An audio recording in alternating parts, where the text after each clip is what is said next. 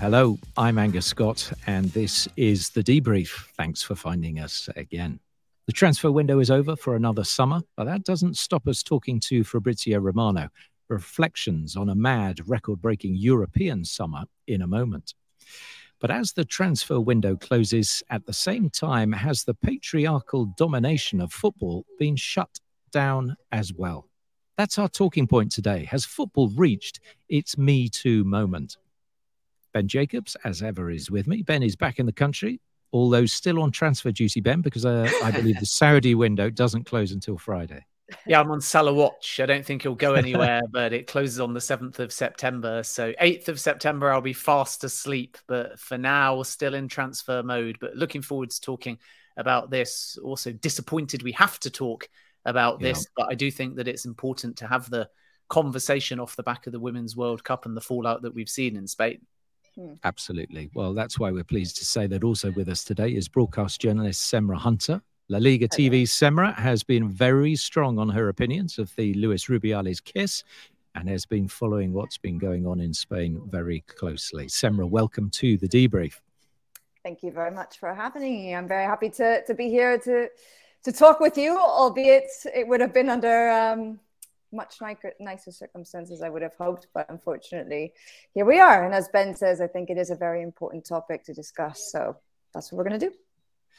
Semra, how do you react to the Spanish president um, Rubiales coming oh. out with more comments over the weekend saying he's advancing feminism?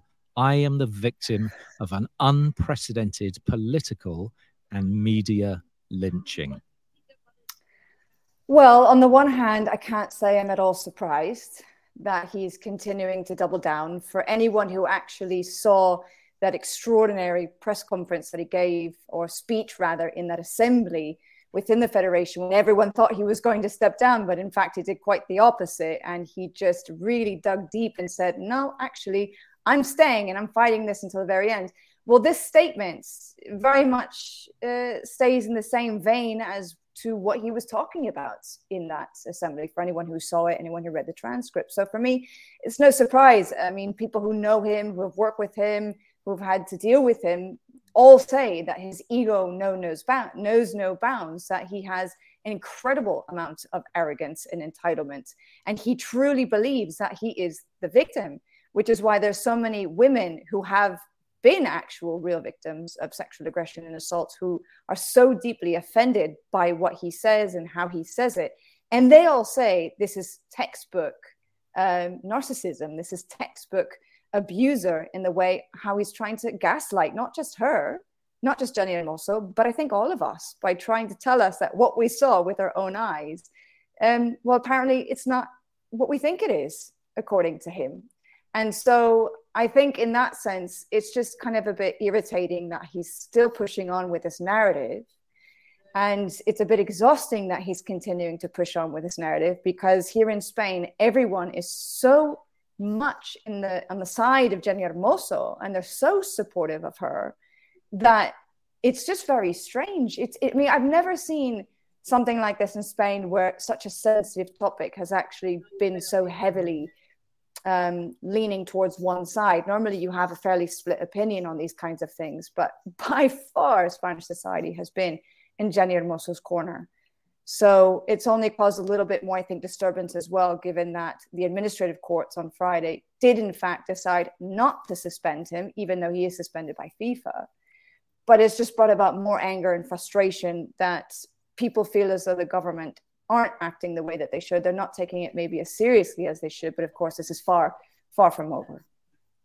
Yes, it was really interesting what you say because Spain's highest court, just to clarify this, which deals with issues related to sports law, on Friday decided Football Federation President Luis Rubiales' forced kiss with forward Jenni Hermoso did not cons- constitute a very grave violation of Spanish law. So that's how they put it. It wasn't very grave. It's the feeling that they're out of touch as well that's the thing. That's the crazy thing about this. Yes, the answer is very much yes to what you asked. The reason being is that there is a new sports law that they have been developing, but it's not completed as of yet. So they can't actually refer to that law until it's fully instated. So what they have done instead is use a law that was established in the 90s. And in the 90s, according to this law, because they were judging him on two things, not just kissing Jenni Hermoso, but also the crotch grabbing in the in the presidential box.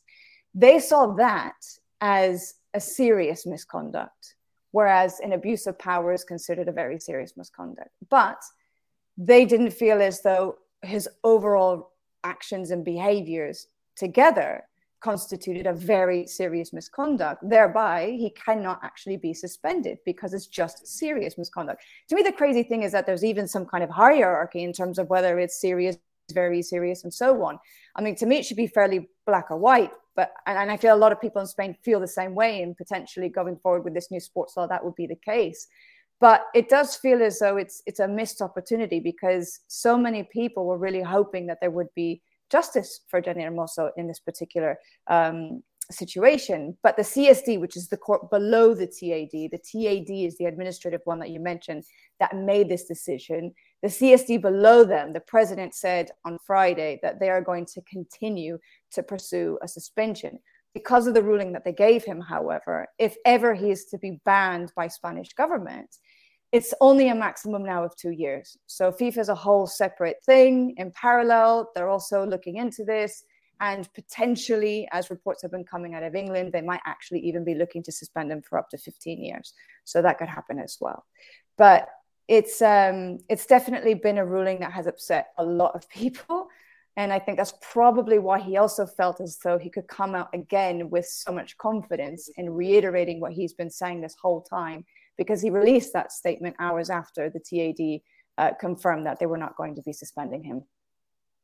Ben, do you feel that, that the sense that FIFA has given him a 90 day ban, there's a feeling they want Spain to deal with this themselves um, and, and get rid of him, and then FIFA don't have to do anything, then it then it's out of their hands. They've ju- they've just done the the limit of just giving him a 90 day ban.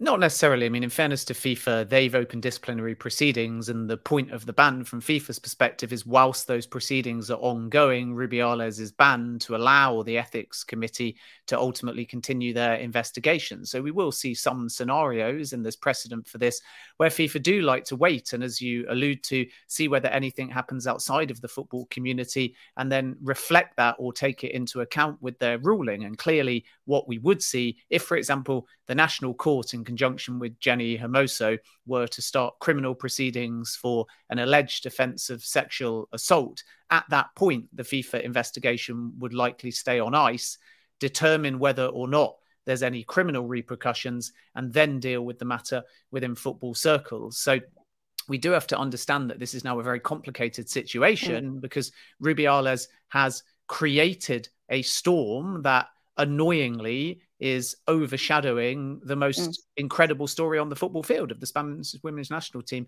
winning the women's World Cup against, in so many ways, all the odds. And as a result of that, and Rubiales rubbing salt in the wound and mm. saying mm. over and over and over again that he will not quit, we now have a situation where it isn't only one body looking at hmm. this. You've got football dealing with it. You've got the Spanish administrative courts dealing with it. You've got potential allegations that pertain to criminal offences. You've got the wider fallout within cultural society, particularly in Spain. So there's a lot of moving parts. And then at the same time, let's not forget, you've got the other big issue, which is the general culture within Spanish football, particularly their treatment of the women's national team players, which started before Rubiales. And this is what I want to ask you, Semra.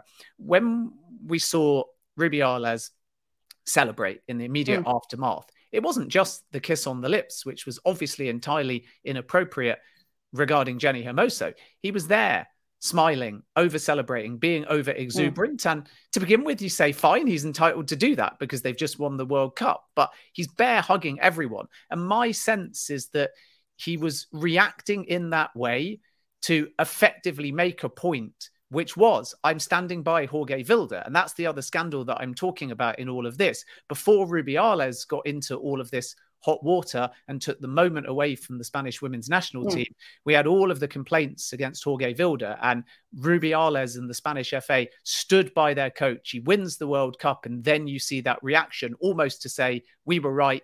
I told you so. And I think that's what triggered all of this in many ways. Mm. Rubiales feeling like he was entitled to over celebrate and cross the line because he wanted to make a point that he's a part of this. He's the one that got Spain to win that World Cup in his eyes. And that's the narcissism that you mentioned because he's stuck by his coach in the first place.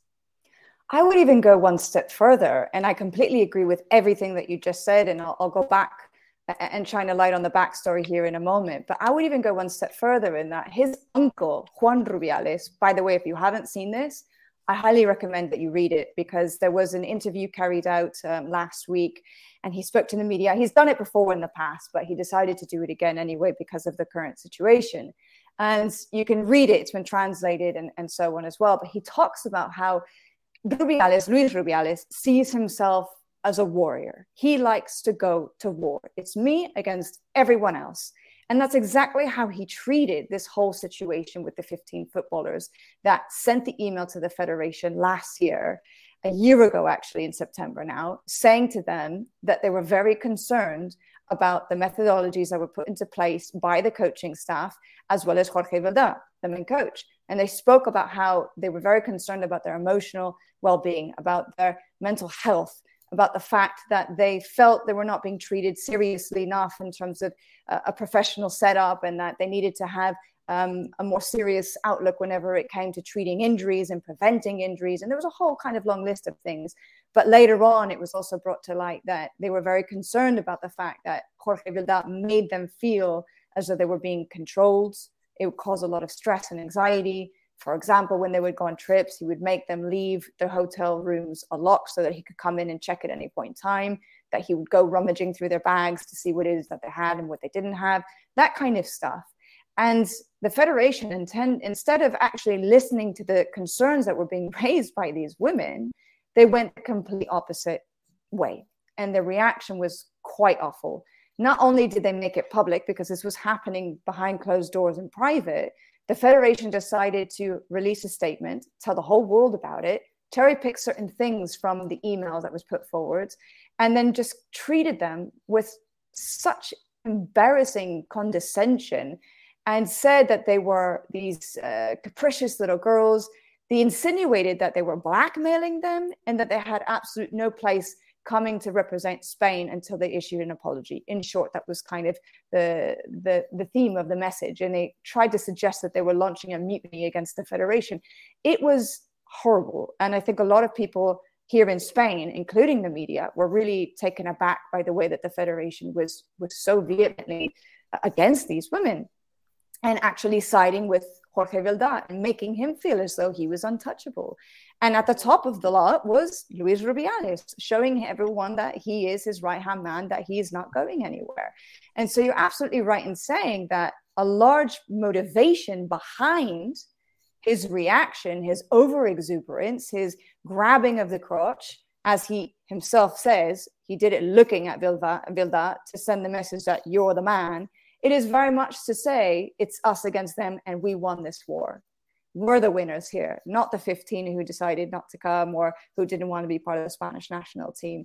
And there are members of the, the 15 who actually in the last week have spoken to the media and very much echo these same sentiments. They, they took the message in the very same way as to say that, you know, it's it's their victory. They feel vindicated. They feel as though they deserve to celebrate however they want um, and that they can get away with it, quite frankly, because they've gotten away with everything else up until now. It's a really important point, and we're going to come back to this, but we're going to break off. Uh, even though the transfer window in Europe is over, we still want to talk to Fabrizio Romano, our transfer guru, and we'll do that and catch up with him now. Fabrizio, great to have you with us again. Look, the European window may be open, but Saudi is still causing problems for some of those European sides. Let's start with Sergio Ramos. We've been talking about the, the Spanish Me Too moment at the moment uh, uh, on the uh, debrief this week. Tell me about Sergio Ramos. A return to Sevilla likely? Yes, um, this is almost done, I would say. Sergio Ramos will play for, for Sevilla, and this is something very big, I think, because was completely unexpected till two, three days ago. On Saturday, Al Ittihad approached Sergio Ramos with a very important proposal, but was not a done deal because Ramos never sent an official uh, answer to Al Ittihad. He considered that proposal was a two-year contract with a break clause included for summer 2024, a very important salary, more than 15 million euros guaranteed per season. So something uh, huge for uh, for Sergio Ramos, who was also approached by Turkish clubs because Besiktas, Galatasaray during the summer called the agent of Sergio Ramos, his brother, to understand the potential conditions of the deal. Ramos always wanted to take his time to find the best opportunity till the end of the transfer window.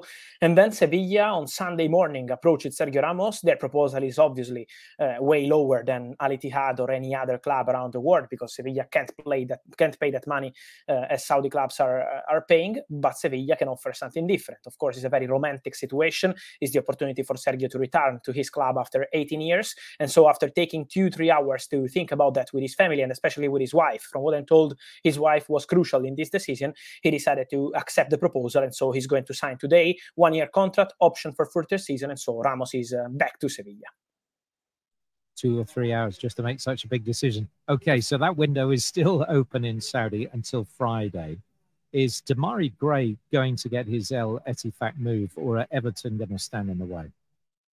He wants to go there. Uh, Demarai Gray wants to go there, wants to go to Al Shabab because it's an opportunity for the for the player. From what I'm told, also for the family. You know, this is a very big proposal, and so he wants to take this opportunity. And from what I'm hearing, the conversation between Al Ettifaq and uh, Demarai Gray is very advanced, exactly as the conversation between Demarai Gray and Al Shabab was very advanced two weeks ago, and then it collapsed because Al Shabab changed some people into the board, and they decided to go for Yannick Ferreira Carrasco. So this is why uh, Demarai Gray wants to go to to Saudi wants to accept the proposal from Al. The problem is Everton, because in the last two, three days, Everton decided to reject the proposal from Al. The player is not happy at all with that. This is why yesterday he decided to post uh, on his social media accounts uh, against Everton their decision to uh, reject any approach from Al. So let's see how this story will continue in the next days. What I'm sure is that um, Demarai Gray will keep pushing because he wants to go. His relationship with uh, Sean Dyche is, is very bad, and so it's probably time for him now to to go and to push, and so they will try again to to convince Everton. All Liverpool fans want to know is if Saudi Arabia are going to come back from Mohamed Salah. Is he definitely staying, or is there another chance of another Ittihad bid? honestly now liverpool are very very relaxed about that situation i think from saudi they will come back because this is something normal for them come back in terms of approaching liverpool approaching players camp but I think it's not going to be something concrete or something advanced in any case because Liverpool, honestly, have always been clear when we had all these rumors of medical test, of done deal, of imminent agreement between Liverpool and uh, Al Ittihad for Mo Salah. From Liverpool, they've always sent the same message in public when Jurgen Klopp in the press conferences, but also in private. Every single conversation with people from the club was in the same direction. The player is untouchable. Mo Salah is going nowhere, and so I think selling Salah now would be completely crazy for uh, for Liverpool. They are now uh, finding the right uh, idea also on the pitch with the new players, with this new midfield that they built in the summer. And so to lose a player like Mo Salah would be a shock for the squad. So at the moment, Liverpool are confirming that they have no intention to let Mo Salah go. My expectation is probably for Saudi sides to return in 2024. In that moment, I think that it's going to be really dangerous because they can return, they can have more time to convince the club, uh, and there is even more time for Liverpool to replace Mo Salah, something really impossible in the final days of the transfer window to find a player at the level of, of Mo Salah. And so I think now is very unlikely, almost impossible, but in 2024 is something to keep an eye on because from Saudi, they are really in love with the opportunity to bring Mo Salah there. And what's going on with Jadon Sancho? Is his future really in doubt after a fallout with Ten Hag? Because we know that Spurs and Villa inquired during the summer.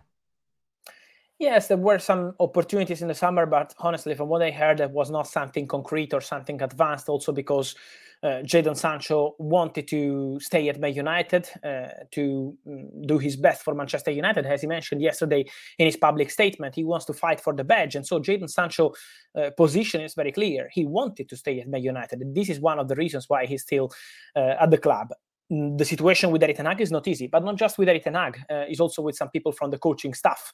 They were not so happy with his attitude in uh, in training, and this is the reason why uh, Sancho was not part of the squad uh, for the last game against Arsenal. The situation is pretty tense between the coaching staff and Jadon Sancho. But from the player side, they insist on the same on the same position. He wants to play for Man United. He wants to fight for Man United. So they expect Jadon Sancho to have a direct conversation with Hag, with people from the coaching staff in the next days, probably this week and to try to clarify the situation.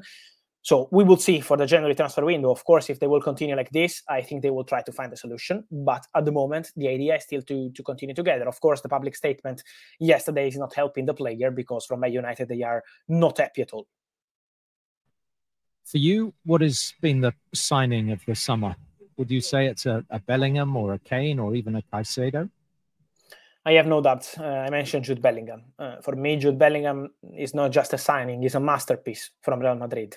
Probably was a bit underrated in the media in the first few weeks of the transfer, first two months of the transfer window in June and July, because it was like decided at the end of April. In that moment, the player decided to go to Real Madrid but the competition was insane. Probably we didn't have that kind of feeling on competition of race because it was end of April, beginning of May. It was not a proper transfer window competition like for Caicedo or for other players we had in the summer. For Bellingham, it looked like an easy deal, but was not an easy deal at all. Real Madrid had to fight with Liverpool, with Manchester City, with very big clubs around Europe trying to sign Jude Bellingham, but their strategy was perfect and also the timing was something perfect to let the player adapt. It's not easy for english players especially sometimes to uh, go to different countries to have an impact immediately as jude bellingham is doing at real madrid. The timing was crucial for real madrid to bring the player already in precision to have the opportunity to adapt to know the new teammates to know the new manager. And now we can see immediately the results because from what i'm hearing jude bellingham is very happy with real madrid with the teammates with the manager with the club but even with the city he's very happy with the city of madrid. He's very very happy with everything at real madrid. And I think this is crucial. We are seeing his goals, assists, but it's not just about that. I think he's very, very happy with the general situation at Real Madrid. And so for me, Jude Bellingham, still very young player, still 20 years old, is something impressive. And I think this is going to be an historical signing for Real Madrid. Yeah, it's been extraordinary how quickly he's settled in. What would you say has been the craziest transfer of this window? Uh, have been a couple of crazy transfer, but my favorite in this uh, in this category is for sure Moises Caicedo. Moises Caicedo deal was was really crazy because Caicedo has been a Liverpool player for almost 11, 12 hours. The deal between Liverpool and, and Brighton was really done and they prepared all the documents. They were just waiting for the player to travel, to undergo medical test, and then to announce Moises Caicedo's new club record signing for, for Liverpool. So was something really close to being completed and then to see the player deciding something like that in that strong way because Caicedo sent a very clear message to, to Liverpool to Jurgen Klopp directly that was really really surprising but not just for the decision Chelsea or Liverpool but because of the timing. Liverpool were really expecting Moises Caicedo to undergo medical testing to complete the deal. Jurgen Klopp was in public one hour before the player's decision mentioning this deal as very close. So you know to see something like that is very difficult today uh, in in the transfer window. And that one was completely crazy. So for 48 hours it was really difficult to cover the Caicedo story because there were many changes. But for Chelsea and Liverpool was an insane story I would say. That's why your screen time was so high those couple of days. Yeah. um what was what would you say as we wrap up um Fabrizio the bargain signing of the summer? I want to mention Alexis Mac Allister. Uh, for me, this is a great signing by Liverpool. I think they did a very good job in the midfield. Okay, they had that shocking week with Lavia and Caicedo, which probably sent a negative message about Liverpool transfer window to the whole world of the uh, transfer world, the football world. But I think in reality, in the three months, they did a very good job because they have Gravenberch, they have Szoboszlai, who is a fantastic player. They had Endo on a cheap deal, but Mac Allister for a fee which is close to 40 million euros I think this is something incredible. This is a player for probably 70, 75, 80 millions, and they got him for 35, 40, thanks to that verbal clause included into his contract Brighton. But I think with Gravenberch, Mac Allister, Szoboszlai, and Endo for uh, total package around 160, 65 million euros, I think this is a fantastic job to rebuild Liverpool midfield. So congrats to them because it was not easy at all to replace the fantastic players they had in the midfield. But I think they did an excellent job, especially with Mac Allister. Fabrizio, uh, as ever, we're really pleased to have you on the debrief. Next week, when we talk to you, I expect you to be on a beach, have a pina colada or a beer in your hand, all right, and enjoying some sunshine and actually getting out in the fresh air. Thank you. Thanks a lot. Always a pleasure, and see you next week. All right. Cheers, Fabrizio. Ciao. That's Fabrizio for another week. He needs to go and have a rest. Uh, let's come back to our topic of the day. Semra. really uh, interesting what you say. Do you feel that at the core, it's not just Rubiales, um, it's not just the manager, it's actually the whole of the Spanish FA that is poisoned, that is full of machismo, um, that this patriarchal society that we've been talking about is just so dominant within that organization that this is its moment that actually might bring it down. Sadly, yes. I, I, do think it's rotten to its core. We're not talking about one bad apple, we're talking about the whole lot. And the reason I say that is because there have been women, past and present, who have been part of the Spanish national team in the setup, the footballers in particular, who have openly been speaking about this for many, many years. This is not the first time that this has come to light. The problem is that people were just not either listening to them, paying attention, they didn't care enough, they looked the other way. So they never got the support that they were constantly after. I mean, this goes back well over a decade. The first example that I can think of was back in 2015 when the players at the time would talk about um, how their coach would com- them along with the federation in general as you say it was a systemic issue and it was very patriarchal uh, from the top down but how they were working and operating in in an environment which was very toxic. And that was constantly making them feel as though they had to be silenced. That was manipulating them. That was controlling them. That didn't make them feel safe. And they didn't feel as though they wanted to go some of them to represent spain because of the abuse that they were receiving on a daily basis. And it got to the point where, at the time in 2015, they wrote a letter to the federation asking for the coach to be removed. There was also an issue with rampant homophobia as it related to the coach um, at the time. And so the federation did nothing. They basically put it in a drawer, forgot about it, didn't listen to them.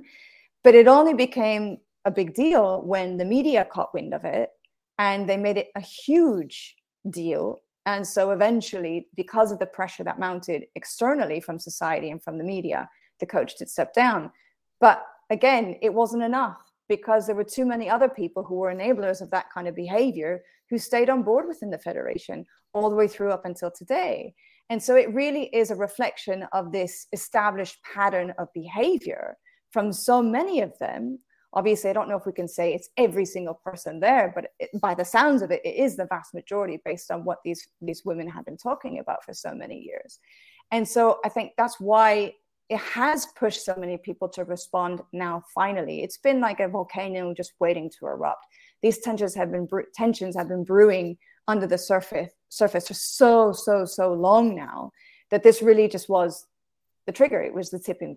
And it's what got everyone to finally sit up, take notice, react, and say, enough is enough. And this is a perfect opportunity to remove those that are abusing their power in this particular uh, setup. And it's a perfect opportunity to say, right, let's just raze the federation to the ground. Let's do a proper clear out. And let's bring in people who are actually going to be doing the job justice. And not just that, but treating women's football with respect with dignity and valuing it and helping it to grow and treating them with equality in the way that they treat the men's team and just really allowing for a fresh healthy new change and for a new environment to be established unfortunately it doesn't look like that's going to happen as of right now. We're two weeks into this and nothing has really changed. Rubiales is still effectively in his post. Even if he is suspended he can come back to work in about 80 days.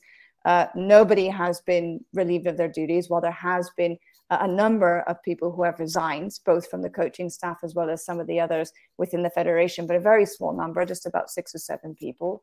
So, not much has really changed as of yet, but there are certainly a lot of people who want to continue to put the pressure so that significant changes, meaningful changes, are actually implemented within the federation, which then can have hopefully a positive spillover effect into wider society and football outside of just Spain.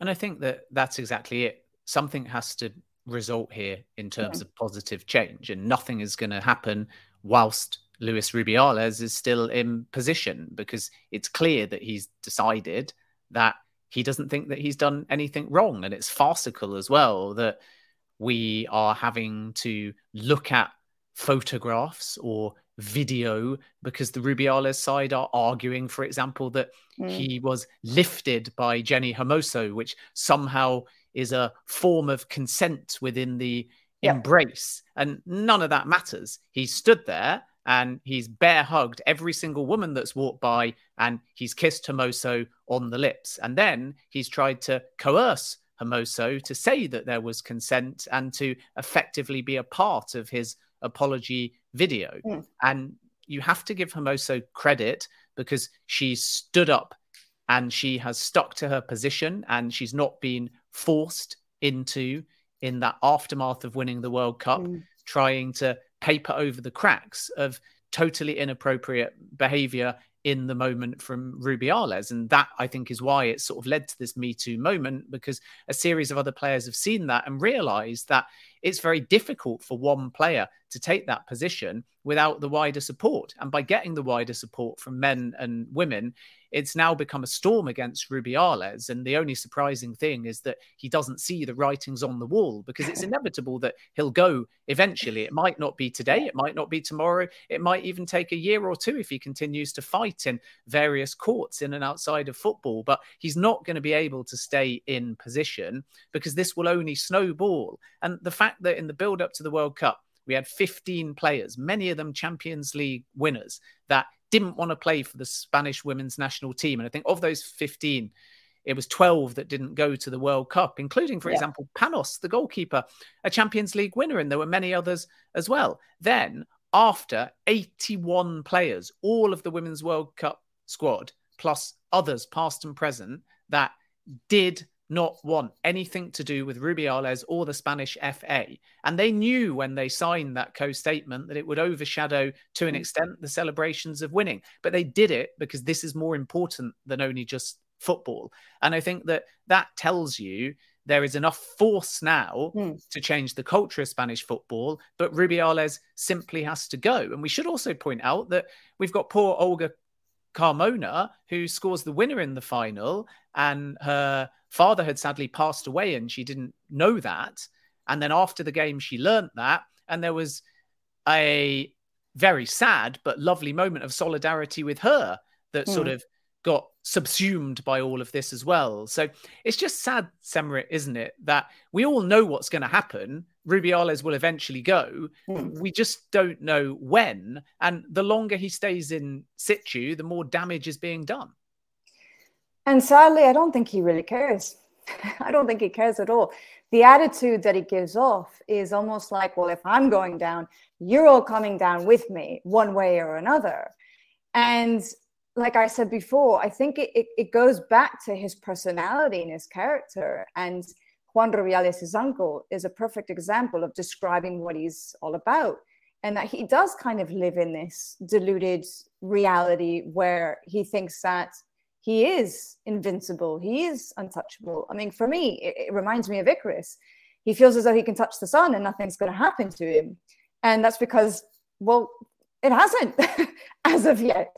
But I agree with you that eventually he will be gone one way or another. But the damage has been absolutely tremendous. The blowback has been tremendous. This is not just about Spanish football, it's, it's the reputation of the country that's on the line here as well. I mean, Spain looks terrible. We come out looking terrible from all of this. And the fact that it's taken so long to act, and the fact that nobody seems to actually want to make a decision about this because no one wants to be the one that shoulders that responsibility or that blame. I mean, it's become highly political and politicized as well. And I think it is very sad in a way that this has gone down just in such ugly fashion but I'm a very optimistic, positive person by nature. And I would really like to think that hopefully now, at least when all said and done, something really positive can come from all of this. And, and sadly, maybe it needed something this big to happen in order for people to really start caring about it and wanting to do something about it. Um, maybe it did need to have this this big moment where you see on the world stage, excuse me, on the world stage, a man abusing his power, so much so to the point that it just shows you how normalized this kind of behavior is in Spain. And that's why I think so many people did react because it really struck a chord. The fact that this happens all the time in the workplace, and yet women don't have a voice. They don't have a, system whereby they can actually, or a platform where they can go and speak about it, where they can actually be heard, where they'll be believed. A lot of the times they're just humili- humiliated back into silence and they don't have the courage or the strength to talk about it or to tell people what actually happened. And i think when it was such a brazen act of, of i can do what i want and i can get away with it that's when people said right enough is enough. We're tired of this. This has been going on for far too long. And it's actually created this really nice community of men and women who are standing up to this now who are saying we're not going to tolerate this kind of behavior before anymore because this machismo uh, the misogyny, the sexism, it's so deeply ingrained in society that a lot of people oftentimes don't even realize that they're doing things or saying things that are completely inappropriate because it's never been pushed back before. It's never been talked about before. And that's why it's opened this huge debate in the country as to what is acceptable and what isn't acceptable anymore. And we can't just continue to go on with this. Well, that's just because you know that's how we always do it. Therefore, it's it's okay. We can carry on this way. But actually, you can't. And so, in a sense, it has been really nice to see so many people come together and just say we do have to do better as a society, as a culture, because this is a very big problem. And it was just, I think, such an insult to so many women out there the fact that he did do that and continues to insist that there was consent when there clearly was no consent, as Jenni Hermoso has repeatedly said. You talk about the coercion as well, making up a false statement, putting it out on her behalf when she never said any of those words, trying to put pressure on her family to convince her to, to join him in the apology. I mean, it just, the list goes on of the, of the behavior and the aftermath from the Federation that has just been atrocious. And so I think we are at a really big tipping point in society here in general. You mentioned the Me Too movement, and it really has garnered a lot of speed, a lot of pace, a lot of power, strength. And I just hope that, in a sense, we can become better from all of this and it doesn't just fade away. Uh, and we do have to somehow keep the momentum going. And I think I would just briefly add to that, Angus, that this can't just be about justice for Spain specifically mm. and getting rid of Rubiales. It has to be about cultural and foundational change within Spain, but in a broader sense too, because we've seen issues in the build up to the Women's World Cup, slightly different ones, but with the French women's national team, we've seen a sexual abuse scandal mm. with the Afghan women's national team, which was the head of their federation abusing players, and he's now been banned from FIFA, but there's been no criminal proceedings there. So we need to get to a point where we're not just dealing with what we see and who we see ultimately cross a line, in this case, Rubiales. There has to be some consistency both mm. in football and outside of football with how these issues are dealt with. So those in women's football are ultimately looking for three really simple things opportunity on the field, equality, and respect in a broader sense. It's those three words. And then add a little bit of funding and exposure and you help get yourself quite close to being on an equal playing field. And to do that in this context, if there is a scandal of any sorts, do you deal with it via your federation? Do you deal mm. with it through the FIFA family or the UEFA family if you're a European club? Has your domestic club got any sort of liaison officer? Have you got the same resources on this side as a men's team? Do you go outside of football to deal with it? Is there consistency with how it's dealt with? Are there precedents for punishments? Are cases protecting the individuals involved, or is everything going to get out in the media? This is a bit of an anomaly almost because it happened in plain sight with mm. millions of people watching it. But a lot of the time, this kind of abuse will happen behind closed doors. And it might be somebody that in the hierarchy of whatever football club you're at they're above you. And it can feel very intimidating for women and men to report it, especially when you know that without that media storm, you might not be believed. And even if you are believed, you're dealing with somebody that might be your abuser, but also might be your juror. And that's the kind of problem with football sometimes that as you make these complaints, for example, within the Spanish FA, who do they go up to?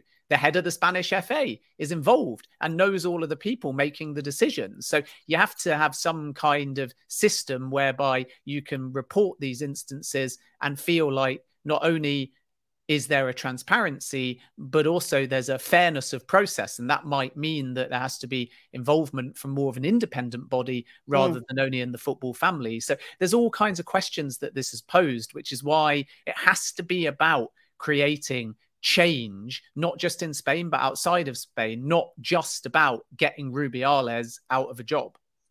And I think what's also so crazy about all of this as well is that here you have a prime example of, as you rightly say, something that happened in front of millions. And yet here is the victim, Jenni Hermoso, who is still by many not believed. And I find that just astonishing. And I think part of the damage as well that Luis Rubiales has been trying to do here in terms of showing himself as the victim and saying that she's the one that offered up consent, it goes back to something that you were saying earlier how people are trying to justify his actions by saying, look, she lifts him up, or look, she gives him a hug, or look, afterwards in the bus, she's having a laugh and a joke about all of this, etc. She doesn't look upset. She doesn't look as though, you know, she's been abused okay, these are completely separate things. We cannot be mixing what happened before and what happened after with the actual act itself because it doesn't take away from the fact that this was a man in power, a boss who did take advantage of that and kissed a subordinate, an employee, without her permission. And there very much is an imbalance of power in this specific moment. And she didn't want it to happen. And so you have a lot of people who are looking at everything else, the noise around it, as a way of trying to support Rubiales. And they're saying, oh, she's a liar. See? And I think he put her in an impossible situation because she can't win no matter what she does. If she pushes him, if she punches him, if she, I don't know, whatever, pushes him away, I mean, it doesn't matter how she would have reacted in the moment, it was never going to be good enough. She always would have been criticized for it. And also, another thing is that I think women, at least in Spain, and probably in a lot of societies around the world and throughout history, when these kinds of things happen, what are we taught to do? How are we educated? We're taught to not react. We're taught to smile and look the other way, pretend it didn't happen, not make a big deal about it. Why? Because if we try and raise a concern and say, listen, that was not okay, well, guess what? There's no one there to support us. There's no one there to, to actually say, yeah, you're right, this never should have happened because of the patriarchal systems that are in place, that have been in place for a very long time. And so for me, that's a little bit frustrating in a sense, and it shows us what a long way we actually have to go. That there is a section of society in Spain that doesn't see her as someone who is telling the truth. I mean, that to me just boggles my mind the fact that there are people just refuse to, to, to believe whatever she says. And so it's it's an incredibly gray area subject in so many ways but at the same time it is very black and white. But i think at the very least we are having a really important conversation about all of this which is something that at least in spain we should have had a very very long time ago. And i agree that, uh, sorry go ahead. no Semra, that's something that, that you say and I, i'm going to say something slightly controversial here but i think we may look back on this and say it was a good thing that happened not because somebody's been abused. I'm not saying that's good in any way. I'm saying that this has expedited the conversation tenfold. This has happened, and I think women's football will change forever now. And not only women's football, but the respect of women in sport will change completely from this moment. And this is the moment that, uh, however painful it is for the women involved, and certainly Jenni Hermoso herself, this is the turning point. And so this has speeded up what was going to happen. The fact that so many players didn't end up going to the World Cup, you feel that that argument was lost hmm. during the World Cup itself, that it may have disappeared, maybe not in Spain, but on a worldwide level. And the fact that that is now at the forefront, that this conversation is continuing, I think is crucially important and that it has certainly expedited the whole conversation and means that the game is forever changed. And do excuse the the background noise here. I'm at Biggin Hill Airfield, so uh, there is a plane just about to take off. But do carry on. I just very quickly want to say something in response to that. It's interesting that you mention that because actually, in the immediate aftermath, before the kiss happened, so between the final whistle and the women going on stage, the players going on stage to pick up their winners' medals and the kiss happening, there was actually a lot of talk in Spain and on social media about people being very concerned that those very issues raised by the 15 in the year prior that they would be completely forgotten about that they would be overlooked that all of a sudden rubiales would be looked at as the, the greatest president of spanish football federation history and Vilda would be looked at as this fantastic manager and, and the focus would be about that and everything else would have been completely buried away once again and so in a sense, I think you're right. I mean, as unfortunate as it is, it never should have happened. In a way, it actually, I think, I hope, has brought about some kind of karmic justice because instead of everyone forgetting about all of that and just reveling in the celebrations, now it is about completely unveiling all the dirty truths that have been there, really hidden in plain sight for a very long time. and I think we are definitely in a position. It's interesting. I I uh, I didn't know that debate was actually going on in in Spain at that time, as as they're just uh, about to lift the trophy. But I just feel that it it's in in a in a horrible sense, it's a positive because I think there is no turning back, and we are getting into a position where we should be.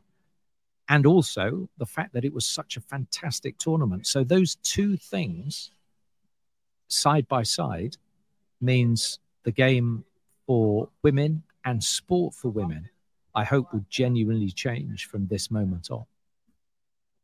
I think you're right. And I think that it's about what happens next, which is obviously the key in all of this. So Rubiales will go at some point. We know that. It's just a case of how painful it will be and how long it will take and how many mini battles will be necessary first in order to get him out the door. But it will be nothing if Rubiales goes and others within the Spanish FA are still there and share his mm. philosophy. It will be nothing if whoever replaces Rubiales when it eventually happens is the wrong kind of appointment. So, how do you get the right appointment, but how do you also put in place the right strategy? And I think that it comes down to a few things in my mind.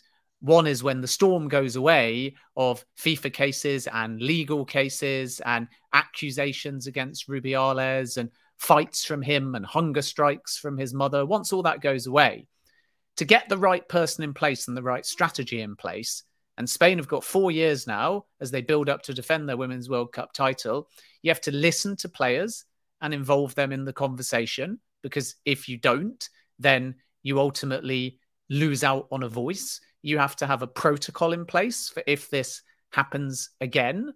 You have to deal with the Jorge Vilda situation. I think the feeling when we're recording this is that he will end up being sacked But he was there in a room originally clapping Rubiales as he said, I will not quit, not once, but three times. And then a few days later, he suddenly changed his position and said, actually, Rubiales was out of line because he realized that he was fighting a losing battle. And all of the coaching staff, aside from Jorge Vilda, have gone essentially. I think 11 of them have quit in the process of everything that's fallen out. So Spain doesn't really have a women's national team at the moment. It doesn't have any coaches. It doesn't have any players that want to play. It has a suspended FA president. And you've got four years, which seems like a very long stretch, but you've got four years to build up to that World Cup defense. So for me, it's about where are we going to be in 2027 when they take to the field at that World Cup? How can we create a situation where every single player that wants to be there is there?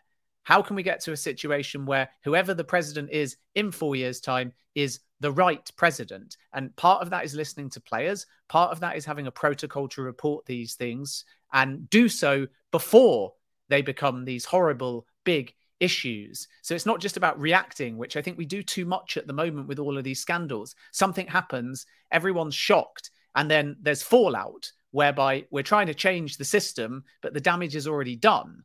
And at the same time, you've still got these old school dinosaurs like mm. Rubiales who cannot even look in the mirror and realize they've done anything wrong. But how can we be more proactive and stop these things before they happen. And even though it seems like a strange comparison, when I look at injury prevention in football, look at how the science has changed So, what you now do is you start using data and having conversations to stop an injury before it even happens. And we need to think in a very similar way here with what can we do proactively with the right appointments, with the right structure, with the right system, with the right voices, maybe even with the right funding as well. How can we make sure that everything in advance is done to positively move women's football forwards? Because with the right foundations and the right process and the right deterrence, these things should not be happening. But I'm just still staggered, Semra, because again, we're talking about how to change the system, and yet what we're dealing with is so crazily ridiculous. It's one guy,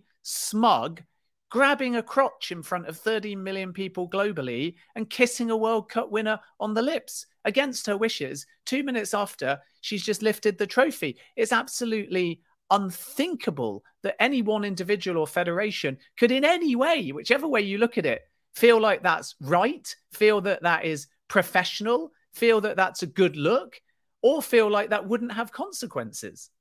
Well, that's why so many people are so angry because two weeks later, there still really hasn't been any consequences for him, at least not from any governing body here in Spain, from FIFA, sure. And so people feel as though that the system is broken because how can you not remove somebody like that? Somebody who is putting a stain on the country, someone who is a national embarrassment, who is a social pariah, who's public enemy number one. And also, if you let him continue in his post, you're sending a very bad message. You're sending a message that someone in that position can do what he wants and that there won't be any repercussions, that there won't be any consequences. It sets a very dangerous precedent. So it does need to be dealt with, I think, with the utmost delicacy and also the utmost uh, importance, really. I mean, it does need to be treated very well, this whole situation. And that's why, in the short term, it'll be very interesting to see what happens there are elections one year from now, next summer, even less than a year from now, in terms of who is going to be the next federation president. So he could be voted out if he's still even in the job by that point. And I don't suspect he'd be voted back in. Um, obviously, we'll see what happens in parallel with the courts and so on. But in two weeks, Vilda, if he's still the coach, as you rightly say, there's definitely a lot of um, rumors going on in Spain that his job isn't tenable and he's actually going to be removed sometime this week. But it's more down to now negotiating his exit because in Spain, by law, actually, if you have if you offer someone a verbal contract in the way that Rubiales did in the assembly when he said to the in, in, entire um, when he said to Vilda in front of the entire assembly, I'm giving you a contract for four more years and it's half a million a year. Well, by law, if you say that in front of witnesses, it's valid, even if it's not in written form and nothing's been signed. So the federation now have to pay him 2 million euros if they want him gone. So I imagine that that's kind of also been part of this whole discussion as to what to do with him. But you also feel as though he has to go. There's no other way. Because if he does stay, those players are not coming back. And they have games in two weeks. There's a Nations League to be played. So what happens if they don't go? Is there going to be some kind of repercussion for the federation? I mean, obviously, they be dock points, maybe they get kicked out of the tournament, won't matter anyway because they're not going to go. But that's just going to cause a whole nother set of, of fury and, and problems and issues and so on. And so this has to be dealt with relatively soon, I would say, because I think it's made, been made abundantly clear by these women that their morals and their ethics are more important than going and representing Spain right now. So I think they're going to stand firm and they're not going to come back even if by Spanish law they are required to go if they're called up. And I think if they don't go, they actually lose their, their playing license. They wouldn't be allowed to play anymore. They wouldn't be federated. So, I mean, it's going to cause a whole nother storm, if you will. So that needs to be dealt with rather urgently. And also, just one final thing about the protocols you were mentioning with the Women's National League, domestic league, uh, in parallel to all of this, they're actually going on strike. And one of the things that they want to have changed is that they do want protocols put into place as it relates to the abuse of power in the workplace and having mechanisms in place so that women can report sexual abuse and that it can be treated uh, properly, dealt with properly, because until now that hasn't actually been included uh, in terms of the conditions as it relates to, to the players playing within the, the, the league. So it, eh, there's definitely fascinating conversations and things happening going on right now. Um, but again, I think something in the very immediate future does need to be to be decided. Semra, thank you so much for your insight. It's fascinating and really important to hear that Spanish viewpoint.